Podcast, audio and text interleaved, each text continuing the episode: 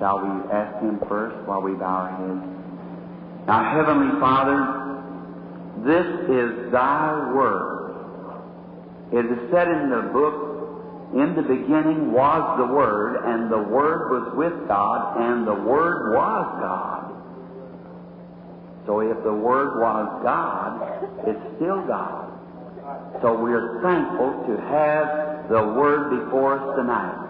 Now we realize that this book has been written in such a way that you've hid it from all the scholars, the wise and prudent, and you said you would reveal it to babes such as would learn. Now we're willing to learn tonight. That's why we're here. And we're here expecting the great teacher to come and teach us tonight the things that we should know, the Holy Spirit of God. And sanctify our hearts tonight, Father. Move back all doubts and fears. And may the great Holy Spirit just come right down and speak to our hearts, each one of us. And save all the, the sinners, Lord, that's uh, unkind to you. We pray that you'll just deal with their hearts tonight. The backsliders, bring them back home, Father. And we pray that you'll heal the sick, get glory out of the service. For we ask it in Jesus' name. Amen. in Luke, the seventh chapter, in the 36th verse. I'll just read one verse, and when you go home tonight, perhaps you read the rest of this chapter. It's very outstanding. And I'll just read this just to start with, the 36th verse. And one of the Pharisees, uh, I like this to begin with, um, desired him that he would sit with him at, at meat. And he went into the Pharisee's house and sat down to meat. Now may the Lord add his blessings to the reading of that word. Uh, of a story that happened long years ago. Now the uh, I love the Lord Jesus with all my heart, and I know you do too. So now while we're talking, let's just open up our hearts and let the Holy Spirit come in and speak to us. Now, there's something wrong here. In the beginning, with our text tonight, there's just something that's not right. What did this Pharisee want with Jesus? You know, usually man asks you to come eat with them when they love you, and they want to sit down and have some fellowship with you. And um, usually that's the way Brother Joseph and I have a lot of fellowship. We get out here to one of these places and get us a hamburger and some French fries, and we have a lot of fellowship over those hamburgers. We love each other. And but what could this Pharisee want with Jesus? He hated Jesus. And why was he asking uh, Jesus to come eat with him? When the Pharisees didn't like Jesus, they didn't, they didn't believe in him, and they hated him. And why would the Pharisee ask Jesus to come eat with him? There's just something wrong somewhere. They just don't cooperate together. When the Pharisees hated him so bad, and here one of the chief Pharisees is asking him to come eat dinner with him, come to one of his a great banquet he's going to have, and eat with him. There's too much difference there. That's the way it is. Just no uh, people usually that hang around together, why they have fellowship with each other when they got things in common. Now, if you got things in common, like a, uh, a little children, they they play with each other. They have things in common. The Bible speaks of that. Isaiah said the little children playing in the street. Now, when you see little children, they all maybe one can speak German, the other can speak Swedish, the other in English, but they got a lot of things in common because they're children. They spin their tops and play with their dolls and things. They've got things in common. When you see a little, like a little girl hanging around with grandma, there's something wrong there.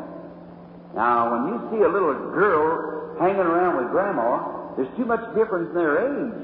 Now, there's something wrong. Either she's grandma's pet, or she, maybe grandma might have a sack of candy in her pocket, you see, so might be some reason there. There's some motive as that little girl is hanging around with grandma because there's too much difference in their age.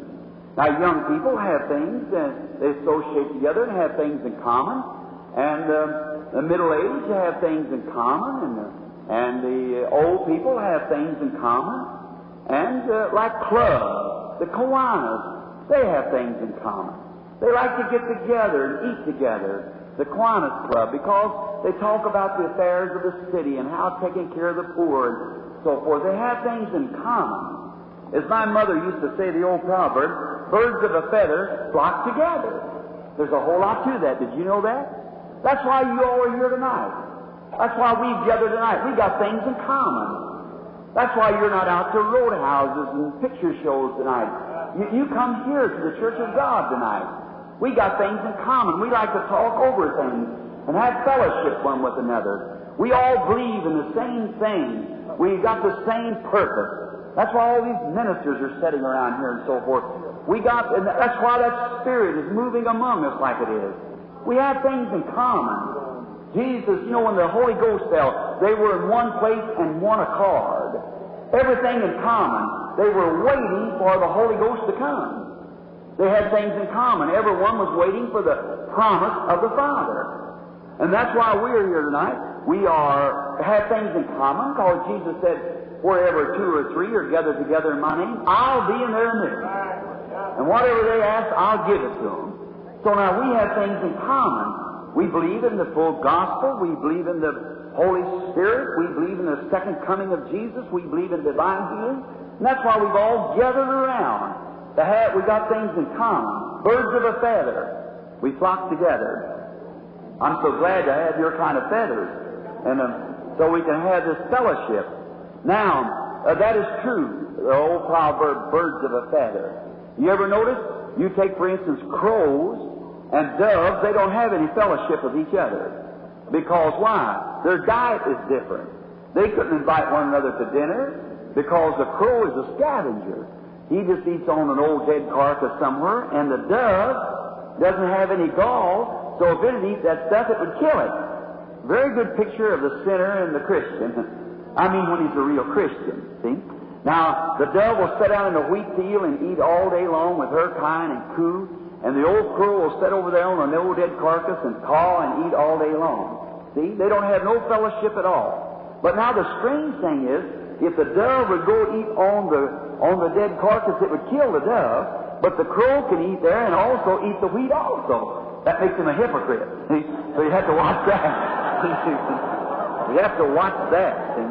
The, the dove, the real true Christian, cannot go over and indulge in the world but the hypocrite can be a low down hypocrite and be a sinner now and go out and act like a Christian.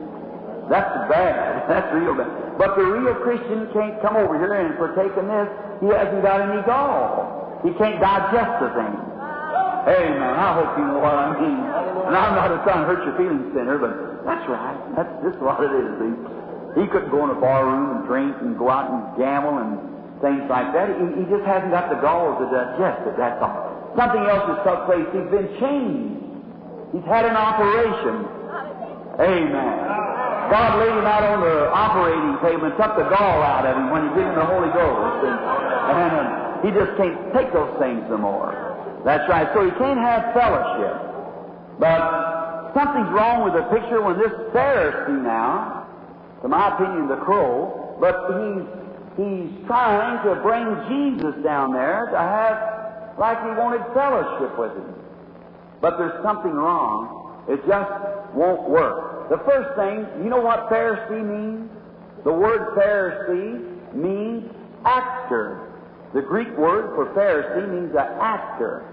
Somebody who acts, on. You know, America's so full of that anyhow. Actors. I preached in Los Angeles my next meeting is down in Los Angeles. And I noticed there, you take the people, the screen people there, the movies and so forth, they're before the camera so much to they're acting like somebody else, impersonating somebody. And they dose so much of it before the camera, so when they get on the street, they're still actors. You know, that's not only in Hollywood, that's in Chicago too. You just look at televisions and movies and things like that, then you try to act like that. You Pharisee, quit doing that. It's not right. You shouldn't be that. I don't like that stuff. I like I like to be original, don't you? Just be yourself. And you know, a lot of times that's among preachers. but that's true. Actors. They get in a pulpit and then they get a pulpit voice. Well, you know, brethren. Oh, you Pharisee. Quit acting like that. Talk, be yourself. People like you better. If you just be yourself. Oh, but they have a pulpit voice and a street voice. I like for you be just on a pulpit like you're on the street. Be the same person. Don't be a Pharisee. You know, and some of our sisters get that on them too. Actors. In the home, they say, John! And John jumps like a shot. Get out of here! You know better than that. What'd you do that for? The telephone rings. Pick up the receiver. Oh, hello! Pharisee. Stop doing that. Be original. Be yourself. Oh, I don't like a put on. I like to be genuine. I like to see people who are genuine. I was enjoying that beautiful Holy Ghost singing a while ago. You see a lot of actors and singing. That's right. I've seen singers. I went to a place one time and see an overtrained boy. overtrained. Hold a note till they're blue in the face and hold on for dear life and come back down, make an argle and don't even know what they're saying themselves. That's no good. They're not singing to the glory of God. To me, I love old-fashioned Pentecostal singing. Hands up in the air and singing to the glory of God. You lose the organ, piano, and everything else and just sing to the glory of God. Amen. Turn loose and be yourself. Yes. I love original. The glory of God. There's nothing closer to heaven than hearing that uh, real beautiful singing. Don't you believe so? I was sitting behind that curtain a while ago wiping tears out of my eyes. When I heard those brothers sing and peeped around the curtain to the glory of God on their face. Who my? Is any life in you, that'll sure bring it to the top. Right. But when you get this where you have to go that way yonder and hold on turn blue in the face, you're just trying to get somebody to hear you then. I like real singing. I like to be yourself. Not an actor. Pharisee. It's bad. The sun was almost going down. I seen standing there, this courier had run all day long. His feet was dirty and his face full of sweat. His master had said to him, Now you must find him. He crossed Palestine trying to find him. The sun was almost down. Thousands were sitting listening to one speak that never a man spoke like him. People were standing on their tiptoes looking over. They could only see, and I can see the courier who has come from this rich Pharisee's house looking over to see if he on his tiptoes to see what he could see. And after a while, he quit speaking. Then he began to minister to the sick. Oh, I'd love to have been there, wouldn't you? I can see this courier making his way through the crowd till he gets up and he bumps into somebody who's standing there wouldn't let him go any farther. Might have been Philip or Nathaniel or one of them. I don't know who it was.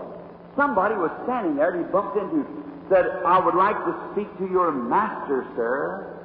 And being busy keeping the people away from Jesus so he could pray one at a time, I can imagine him placed him back to stand aside and leave the master alone. He's busy. And um, then he pushed on again. He said, But I have a message from my master, a very prominent man in our country. I must see your master.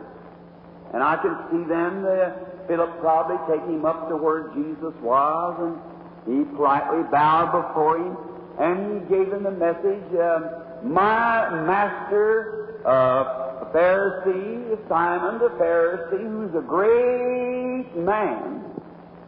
He's great in the church, and you'll be honored, sir. And he has sent for you to come to, on a certain, certain date to his banquet, and he's going to have a great feast, and he's a rich man, and he's all he can put on a real kind of feast. and you're invited to come. Could you imagine what Peter would say to him? About like I would have said or you. Oh, Jesus, that Pharisee, he's just making a trump card out of you. Why, he, he don't need you. He's got all the wealth of this world that he needs, and, and he don't have any need for you. He's just going out there to make a show, make, a, make you a show card, that's all. Don't go look at the thousands here that's calling for you. Your time is needed here. Don't go with that down to that Pharisee. Perhaps Andrew run up and said, Jesus, don't do that, Master. Don't go down there. But yet all the persuading that they could do, Jesus politely, I can see him bow his head and say, I will be there. Jesus is never invited unless he comes. Just remember that. If you want him at your house, invite him. He'll come. No matter who you are, how rich or how poor, how bad off or how well off, he'll come if you'll invite him. He never turns down an invitation. Jesus never did, and he never will. So they see he bowed and he and the courier sighed a little bit and oh brushed back his hair out of his dirty face and back down across Palestine he'd go to take his to take his message back down. How could he ever do it? What was the matter with that courier? That runner, flunky from his master's house. How could he have done it? I'd have said something different from that, wouldn't you? If I'd ever got in the presence of Jesus, I'd have fell at his feet first and have worshiped him. But that's what's the matter with too many of us couriers today. We've got to talk about our denomination, talk about everything that we belong to, and forget about being in the presence of Jesus. We got too many things to think about. Other things that interest us seemingly more than Jesus. How a dignity and how we can uh, conduct ourselves and how we can make our voice sound and how we can put on this program and that program. Forget it! What we need is get in the presence of Jesus and worship Him.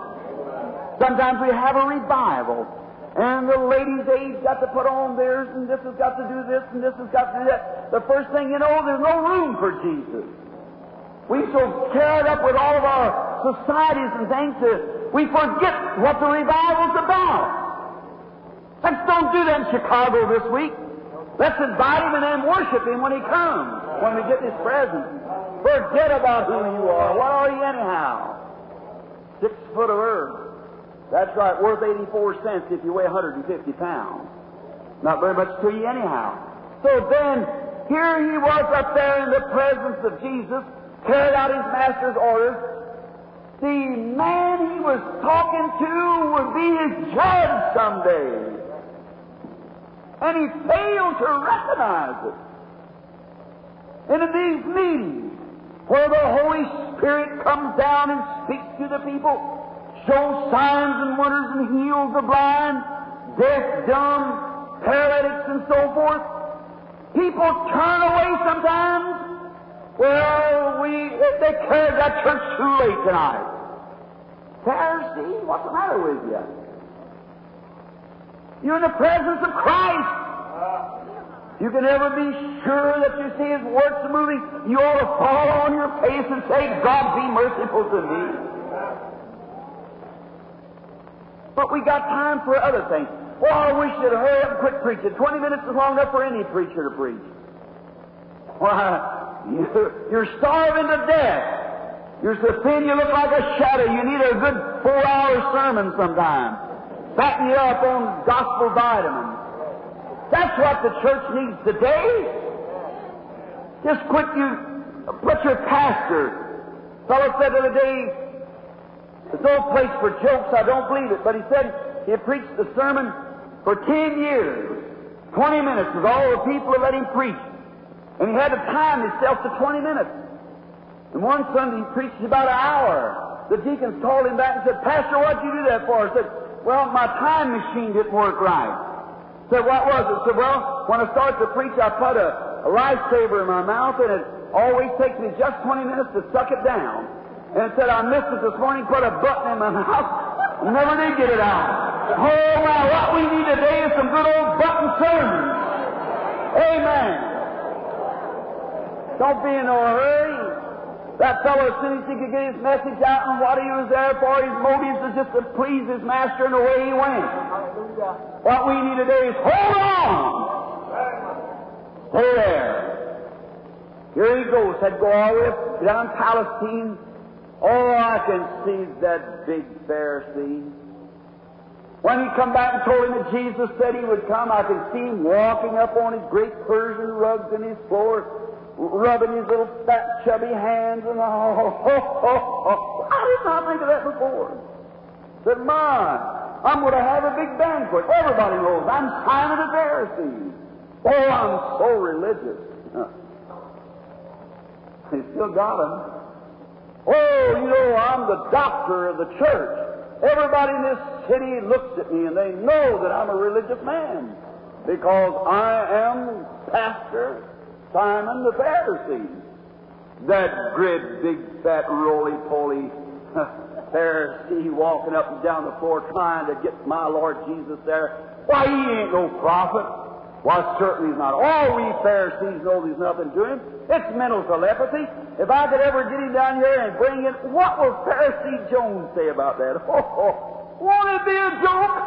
Oh, when Pharisee Jones hears that I've got that there so-called prophet down here for my meeting, won't he, won't he be a surprise when he sees that this here Jesus of Nazareth has come down to my meeting? Now, to my banquet. I'll tell you what I'll do. I won't have it inside. I'll put it outside because, you know, I can really fix a dinner, a real dinner. The people around here are all poor and everything, but that man was rich. Brother, he got the cuts at the temple besides his salary, and he could really put on a feast. And so he, he was worthy. He had plenty of money. He was a rich man. And he said, then the public, if I can get them all up here in front of my place, out on the veranda somewhere, I'll fix it out there and I'll put my table and those great clusters of grapes are just now ripe and everything and smell good. And I'll have it in the evening, it'll be cool and oh how it all had it all planned out how I was going to fix it. And have everything just to the place. And I'll take my table and scoot it out there and, and I'll have all the Dr. Jones and Dr. PhD, so and so and so and so, and I'll have them all over. And then all the people of the city will know that I am a great man. I can do this, and I can do this. I, I, I. Well, that's an awful habit people have, isn't it? I, I, I. God has no place in it at all.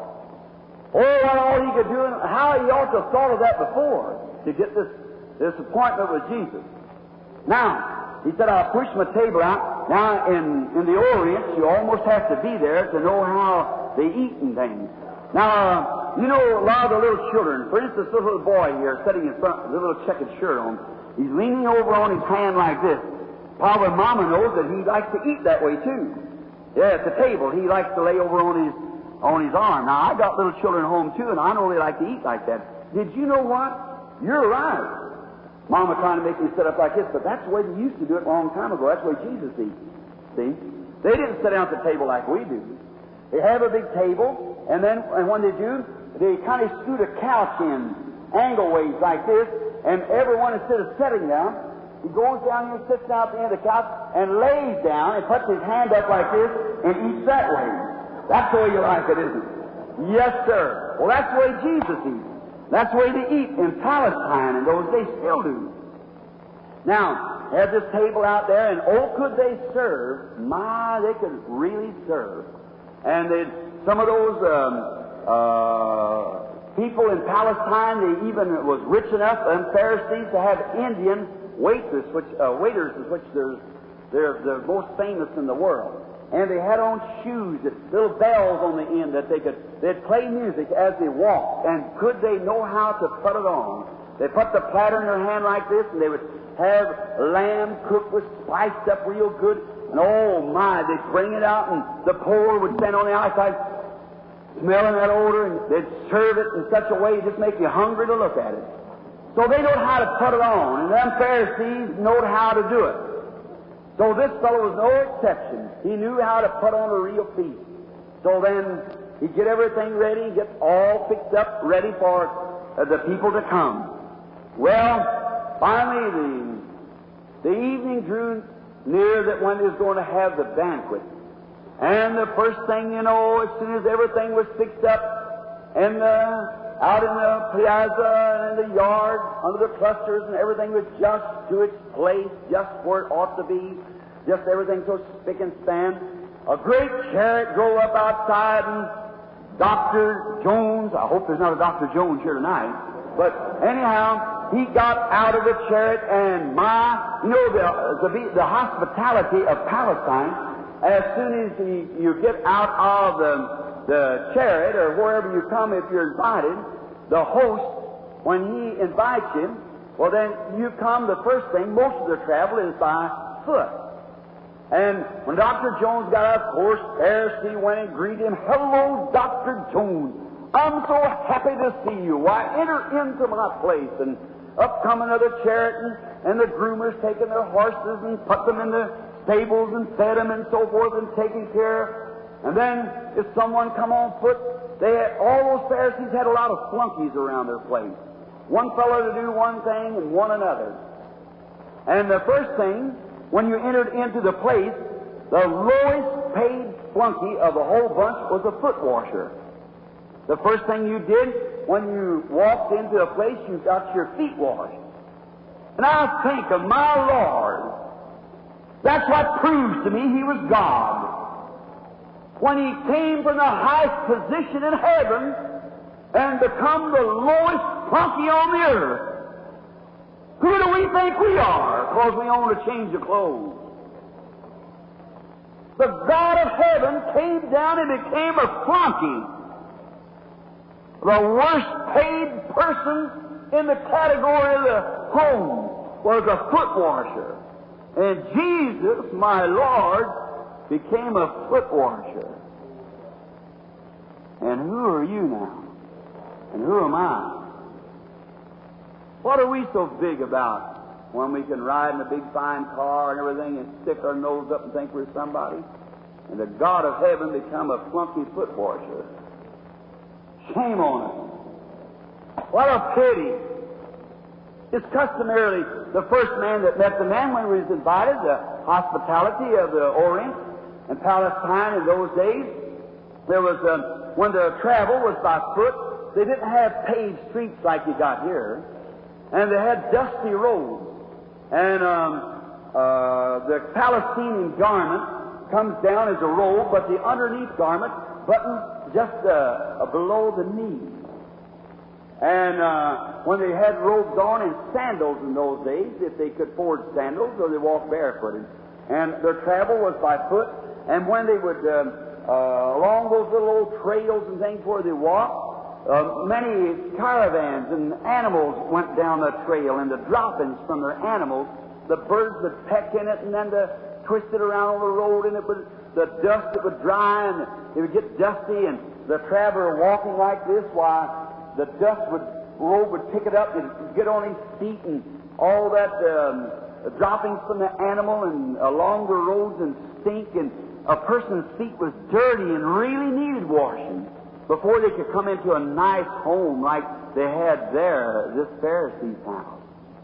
So the custom was that they would bring um, uh, the foot wash uh, flunky he would come out, and when the man came, he would take his foot and put it up under his arm like this, remove his sandal, wash his feet, take a towel and wipe them, set his sandals up on a plate, and reach over and get a pair of satin slippers like, which that was courtesy of the host that invited him. And he'd try them on his feet until he got the, the ones that would fit him just right, and then the next time he would pass him on. When he come back out, he pulled off the slippers, walking on those fine rugs and things, and he would be refreshed by his feet. Now, the next thing, the Palestinian sun a direct rays of there makes uh, real hot and blisters the face. And they had oil that they would anoint. And the next man, when he come into a little place, while they would anoint you, your hands give you some oil, and you'd rub that, put it on your neck and around your face like that, and it was soothing. Now, oil will get old in a few days, we know that. But they had some sort of a little bean. It comes out of Arabia, like a rose when it's done, and there's a little apple there. And you can take that little apple and put it in your hand and rub it, and it goes so deep into your pores with perfume until weeks you can still smell it on your hands. And they would take that and make a perfume and put it in this anointing oil that they used to anoint their face. That was part of the treasures that the, uh, the Queen of Sheba brought to Solomon. Very expensive, spikenard. So they did anoint the face and so forth. Now he had his feet washed and dried and slippers put on, and all the stink of the road was off of him. And now the rays of the sun, would rub his face real good and tuck a towel and wipe the oil from it. Now the next courtesy the host showed when he walked into the door as he went in, while the host would be standing there when his visitor came, and when he came up to the door, he would reach over and get him by the right hand, and he would kiss him on one side of the cheek, then take him by the other hand and kiss him on the other side of the cheek. Now, when he was kissed, he was welcome. He was a full brother then. He felt welcome. He could go in, go to the ice box, get what he wanted.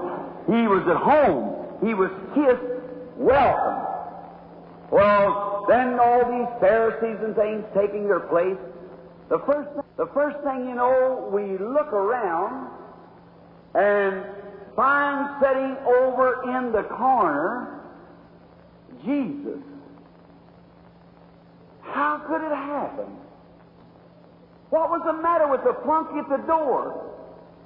He was sitting there with unwashed feet, unanointed head, not kissed. He wasn't made welcome. Why? Pharisee, Simon the Pharisee, was too busy cracking jokes with Dr. Jones and all of them. He didn't have time. He let Jesus slip by and get in. And the flunky let him slip by. Oh, I, I wish I could take that flunky's place. An opportunity to wash Jesus' feet and to anointed him and made him welcome. That's the way it is. He invited him and then didn't make him welcome. That's what we do. We invite him and then won't make him welcome. When the president would come to this city, or any city, you'd hang out the streets full of flags, you'd stroll the streets with flowers, you'd send the band down to the to the depot where he got off the train. You'd do everything to make him welcome. But Jesus can come to your city, into your home, and you'll give him a place in the attic a little prayer room out in the side, or it may be down in the basement. If your company's there, you have nothing to do with him. You wait till after a while, maybe he's at the house, you slip up in the attic, you shut the door, and say a few little words to him and come back down. Ashamed of him. That's the way Simon was. He was ashamed of him. Will you come anyhow, Jesus? Yeah. Will you take second place? Yeah. I'll take second place. I'll take any place they give me. Remember not long ago when you went to church before you was saved, of course. Oh, on Easter Sunday, you wore your gorgeous dress, your beautiful little Easter hat set on the side of your head. You went out and struggled through a 20-minute sermon and come back and hung it up and said, that's enough religion for this year. Jesus didn't rebuke you for it. He accepted it. You give it to him, whatever you want to give him, what little time he'll take it. He never rebukes you. And you ask him to come to your church sometime, and he'll fall in an old fashioned way, and you're ashamed to let loose let him have his way. You quench him away, you invite him to your home, and then you're ashamed of him before your neighbors. Let him sit there unentertained. Jesus wants to be worshipped. He never rebukes you. And you ask him to come to your church sometime, and he'll fall in an old fashioned way, and you're ashamed to let loose and let him have his way. You quench him away, you invite him to your home, and then you're ashamed of him before your neighbors. Let him sit there unentertained. Jesus wants to be worshiped. He wants to be entertained. How do you entertain Jesus? Say, Come, Lord Jesus. Come into my heart. I love you, Lord. Entertain Him. If someone come at your house and you didn't entertain them, they wouldn't come many times. Maybe that's what's the matter tonight. Maybe that's what's the matter around our homes, around our churches. We are afraid or ashamed to entertain Jesus. You're afraid somebody hear you say amen. You're afraid to raise up your hands and give Him praise. You're ashamed because your neighbor's sitting there, somebody else. What else hear about your neighbor? Worship the Lord. You asked Him, you invited Him, then worship Him when He comes. Hallelujah. What we need tonight is an old-fashioned Jesus Christ entertaining place where men and women can forget themselves and entertain Jesus. But He comes anyhow. If you just give him five minutes a day, over in the closet, down in the basement, He'll take it. He'll take whatever you offer him. He'll take it. That shows to me He's God to me. Amen. You know, big men act little. Little peanut brain acts big. When you see a guy that thinks he's something, just remember there's nothing to him. I've got with some of the biggest men in the world, and they make you think you're the big man when you get away from them. But some of these guys have got to change their clothes or something other, pastor or something other, or some big church, why they want you to think there's something big. That's the person becomes nothing. Notice, Jesus had entered this Pharisee's home. I believe he left a little early. He's never late. And Jesus always keeps his appointment. Hallelujah. Jesus is here tonight. Jesus keeps his appointment. No matter how you, where you are, he kept his appointment with Jonah in the belly of a whale. He kept his appointment with Daniel in the lion's den. He kept his appointment with the children in the Hebrew children in the fire furnace. Praise God. He kept his appointment with me on the deathbed. He's here tonight. Wherever two or three are gathered together in my name, I'll be in their midst. Jesus keeps his appointment. Always. He leaves glory maybe a little early so he can get here on time. He keeps his appointment. And here he is sitting in this Pharisee's house. And got walked in the door and nobody paid any attention to him. They were too busy. And that's what we are today. We're too busy making proselytes. We're too busy to see if this person's baptized correct or not. We're too busy to see what position he has and what we can do with him in the church. We're too busy with the people and the things of the church to let Christ come by without entertaining him. We're too busy to see that the, everything's carried on just so and so. We fail to entertain Jesus after we have invited him to our place. Many times you're too busy at home, in your home life. You've got so many things you have to do. You can't take time to pray. Just too busy. That's what happened there. Oh, I wish I could have been that flunky there at the door. If I knowed he was coming, brother, I'd have had the pan of water waiting. But before I washed his feet, I said, Lord, I'm not worthy to, wash, to worship you after you wash your feet. Let me worship you first. Oh, I'd love to have done it.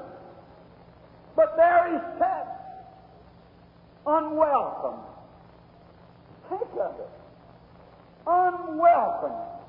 Sitting over in the corner. Nobody paying any attention to him. And Pharisee too busy with his doctor friend.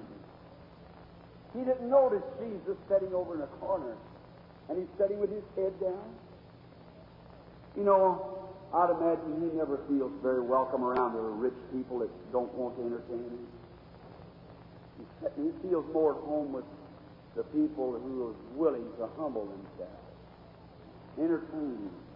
There he's sitting with his head bowed, his disciples standing outside. They could, wasn't invited, so they couldn't come in. You had to be really, had to be invited to be in one of those things. But the disciples couldn't come, and here he is, sitting over there in the corner. Nobody paying any attention to him. He's so uncomfortable. You think that's the way he would be here tonight if he'd come? You think that's the way he is in your home, uncomfortable? Sitting there with dirty feet. Think of it. Jesus with dirty feet. They call him Jesus. When I say Jesus with dirty feet, that does something to me to say it. Jesus, my Lord, sitting in a religious house with dirty feet, unwelcome, parching cheeks, unwelcome, not kissed welcome. The very feet that was going to be pierced with the nails was sitting there dirty, with dung from the road and sweat all over his feet, smelled. And in that great fine home, with his head bowed, unwelcome, nobody washed his feet. Oh, I, I wish I could be there. Wish I could have been there, don't you? I, I wish I could have been standing there. Oh, how to run to him. How that's not he let him get by? I don't know.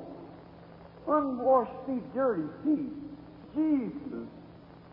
My Lord, with dirty feet. Somebody neglected. Somebody has neglected their duty. And there he is sitting there. Oh, so uncomfortable in the house. Nobody paying any attention to him. And but dirty feet. Smelling bad. The people passing by. Look on the outside there where all the Easterners are gap anyhow. They were looking over to see Pharisees smelling of the food and things. The lines were all, they couldn't come no farther. And Pharisee over there just a rejoicing with his friends and so forth. And Jesus sitting there with dirty feet. Think of it. I see walking along the side of the crowd on the outside a little woman with a veil over her face. I hear somebody punch another and say, Look who's come up. The Bible said that she was an awful sinner. We won't have to go in detail about that. She was a prostitute, a foul woman. Listen, sometimes you push them people back, but remember, somebody introduced her to that life. Before there can be a foul woman, there has to be a foul man. That's right. Maybe some boy uh, fell in love with her and, and enticed her and made her promises and ruined her life and introduced her to such, and then pushed her off to one side and run off to get some other woman. That might have started her. She's some mother's daughter. I think, oh, we're so righteous, though, you know. Oh, my. We can't go down and talk to people like that. If they don't live in the finest of homes and they have the best societies, well, we don't want to bring them into church.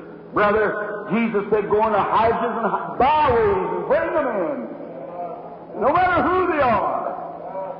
Sometimes they're the ones who receive the kingdom of God before some of these stiff-necked so-sos will. There she comes by. She's looking around. Someone said, ah, look, look what come up to Pharisees' dinner. Oh, look who she is. We know. Keep her distance. She walks by. She knows she's hated. Nobody that's self-righteous. Oh, sir, give her, stand back, give her room. But I see her go up, and she looks over there, and she sees him. Oh, she says, that can't be. Surely, is that? That must be him. Well, it is him. And he's got, he's not welcome. He, he's got dirty feet. And he's unanointed. And nobody's paying any attention to him. She said, it's surely somebody's got to do something. See her poor her little shawl up around her, and down the street she goes as hard as she can. She goes up in a little creaky steps up into her little room, and she goes into a little chest and gets out a little sock or something there with some money in it. And she said, she said, no, no, no, I, I can't do this. I can't do it. And she starts weeping. Said, oh, those eyes. how he looked over at me. Nobody could ever look at Jesus and ever be the same. She said it. I must be beside myself. Look, I know he's a prophet, and he'd know where I got this money. He'd know how I got it. I can't take this to him. I just can't do it. She puts it back. She's weeping. Said, "Oh, think of it. Oh, he, nobody wants him. Oh, I've got to do something about it."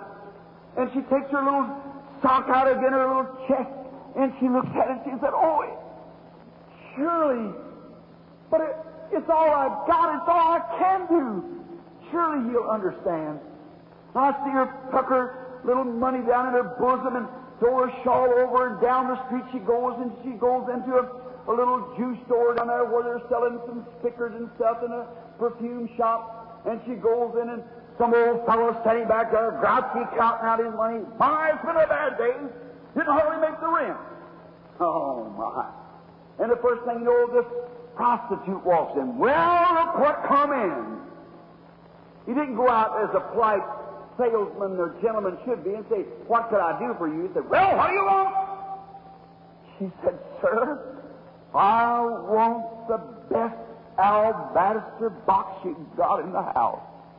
Not just one, I want the best. Look, she was given everything she had. Every penny she had to give the best she could.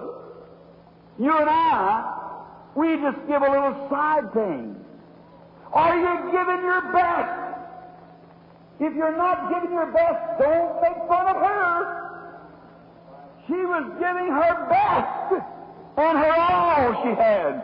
She said, I want the best alabaster box you got of ointment.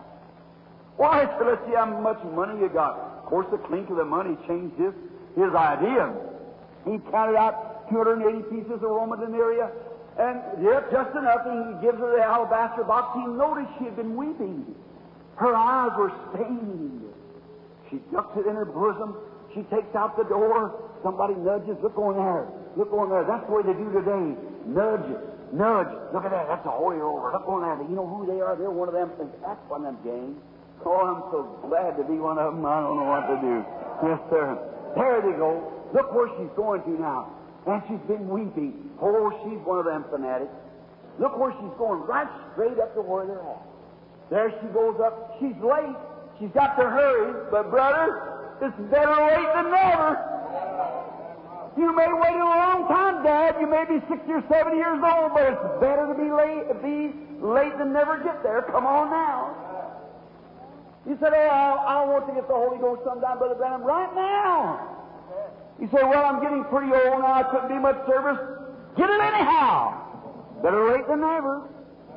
She got there. And when she gets there, all the party, she knows she's the right place. The glasses are tipping together and the big hoorahs and times of the wine being poured out and everything. She knows she's at the right place. Now she tips on her toes and she looks back there and there she sees him steady. She said, I can't. It, it must be. If they catch me in there, what will they do? I'll be out of place if I go in there. If I get into that kind of a group in there, I'll be out of place. A person like me, well, they'll, they'll throw me out. I, I can't go. Maybe he wouldn't want me to do it. I must be dreaming. There must be something wrong. The tears running down her cheeks. She said, but one time I heard him preaching. And he preached on this. Come unto me, all ye that labor and heavy laden, and I will give you rest. Whosoever will, let him come. Surely he meant me. Then I see her duck her head and elbow her way through the crowd. She's trying to get to him. That's the way to do. Elbow your way through the crowd till you get to him.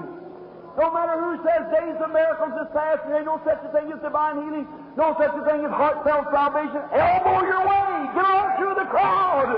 You don't care what the people says. Get to Jesus. That's the only fountain of salvation she had. Only fountain you've got. Only fountain anybody's got is make your way to Jesus. If you have to elbow your way through every denomination, everything else, get to Him quickly. Oh my! She got beside of him And she, there said Jesus, she took a hold of me. She didn't know what to do. She fell down before him. She was weeping. The tears were rolling down her cheeks and off her chin. And the first thing you know, she picked up his feet and she began to rub his feet. She was so happy. She was standing by the fountain. She was standing by the only cleansing place that her soul could ever be cleansed. She was standing by the only fountain of life that ever sprung up in the earth. There she was in her condition. She was rubbing his feet. And the first thing you know, she, she got beside herself. She didn't know what she was doing. And she was crying, the tears running off her cheeks. And she was rubbing his feet, and she found herself washing Jesus' dirty feet with her tears. What a water! Washing Jesus' dirty feet with her tears. The greatest water that ever comes. The tears of a penitent sinner. Washing the feet of the Lord Jesus. She wept and she was washing his feet. She, she was beside herself. She didn't know what to do. God help her to get beside herself long enough to get saved anyhow. Sure, she broke all the rules of the party. What was the party taking place now? What do we care what the party was doing? How many rules she broke? She was getting before Jesus and getting saved, and that's what we need to do tonight, is to get before Jesus and get saved. No matter what you're breaking the rules or the regulations, that has nothing to do with it. The thing of it is, is get before Jesus. And she was washing his feet with her tears, and she was, first thing you know, she was so excited she started to raise up, and all of her hair that she had pinned up on her head fell down. And she began to wipe his feet with her with the hairs of her head. It'll be a hard time for a lot of our Christian sisters to do that. Have to stand on their head to do it. They ain't got a hair to wipe his feet with her. That's right. I don't say that for a joke, but let me tell you something. The Bible said a woman's hair is her glory. Yes, sir. Look what a beautiful place to fit there. Her tears of repentance, she was washing his feet. And the only decent thing she had about her was her hair, and her glory fell down. Hallelujah! Her glory. She was wiping Jesus' feet with her glory. Hallelujah! God, let me everything I am. Wipe his feet. Wash his feet. Worship Him in the Spirit. Do everything I can to make Him welcome in my heart. Then, dear Lord Jesus, here, take me and make me yours.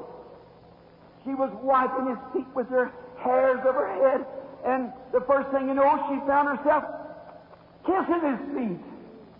And I tell you, Pharisee Jones turned white and then red. The devil really took a hold of him. I can see Oh, what a rage he was. Breaking up his party. It would ruin his church. Don't you know? Why, he said, looky here, if that man was a prophet, he'd know what kind of a woman that was around him. Listen, well, that would ruin his reputation. No, he's wrong.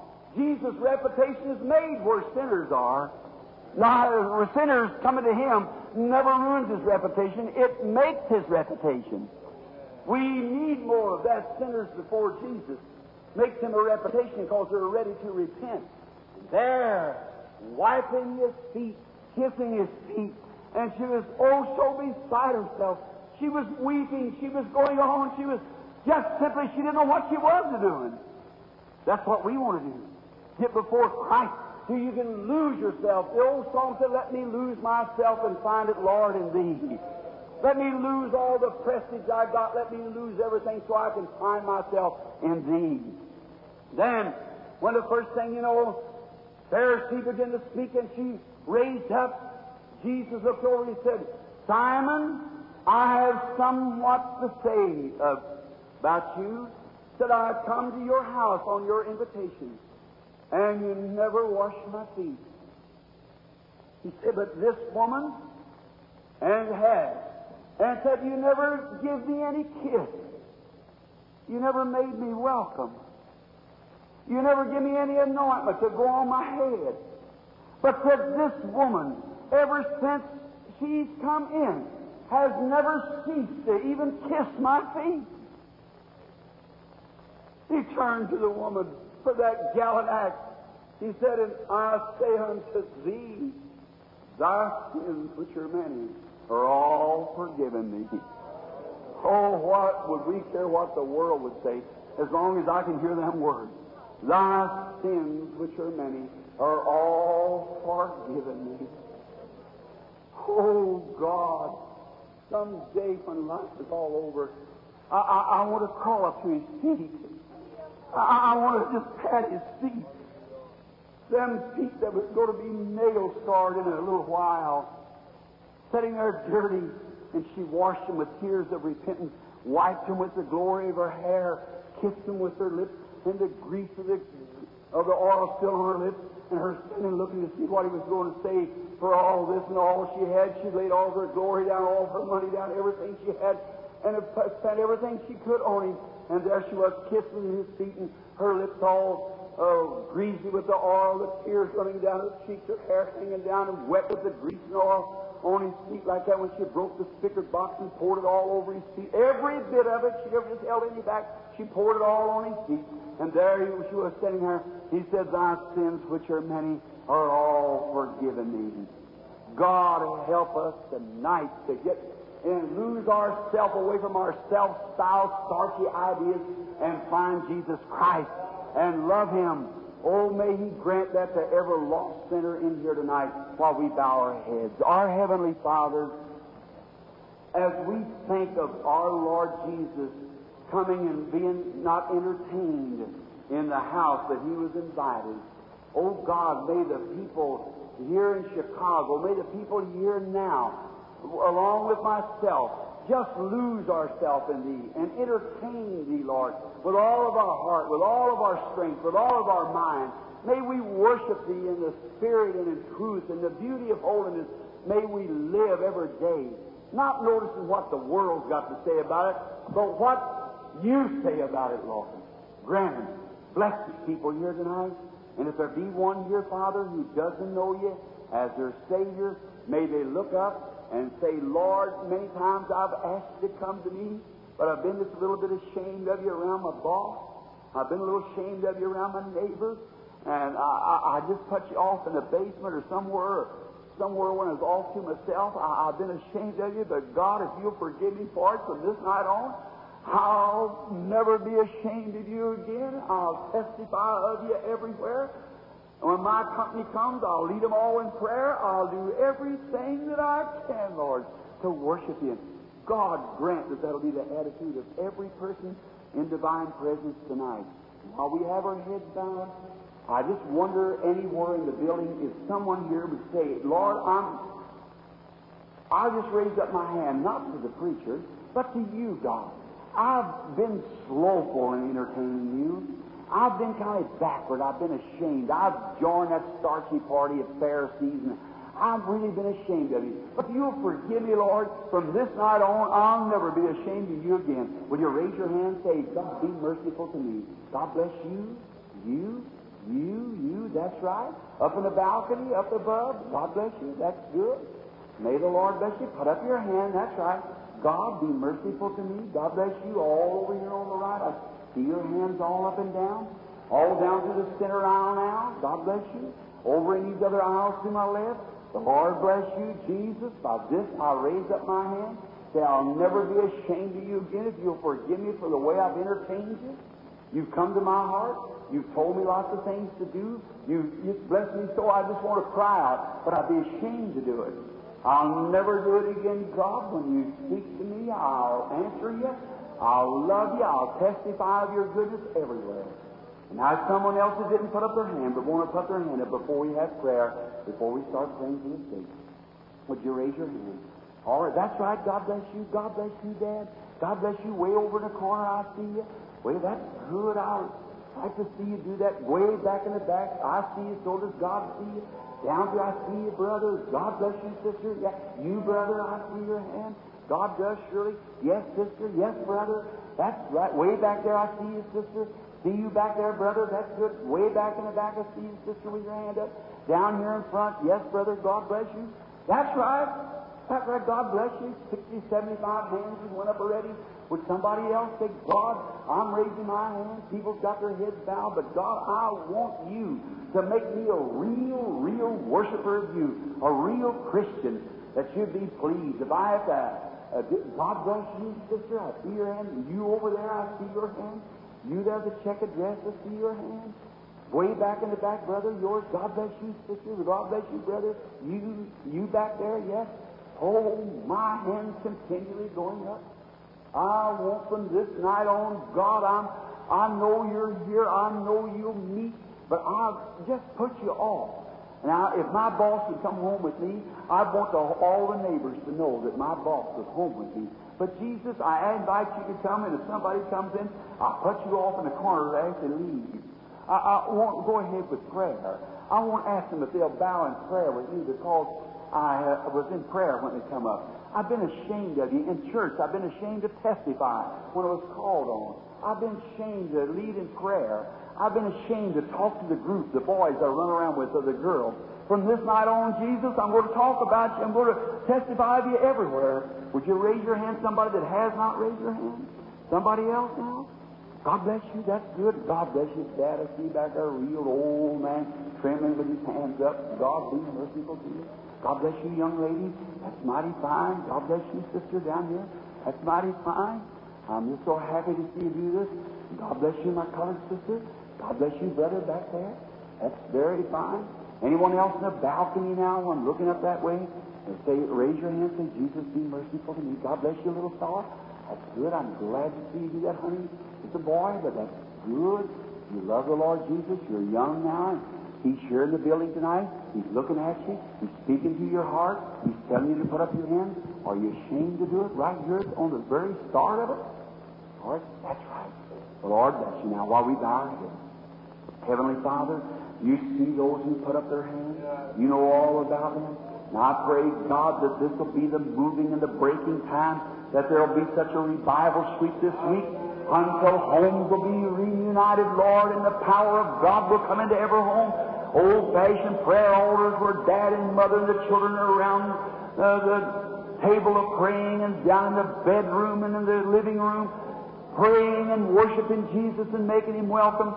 When the Holy Spirit strikes them and says, Go talk to John about coming to church, may they go right straight do it. For it's you, Lord. Let them not be ashamed to go talk to John or the girl or whoever it is about you. Grant Father. May it be a great time. Bless all these who raise their hand. Save them, forgive them of their sins, and, and make them your children. We pray in Jesus Christ's name. Amen. Amen.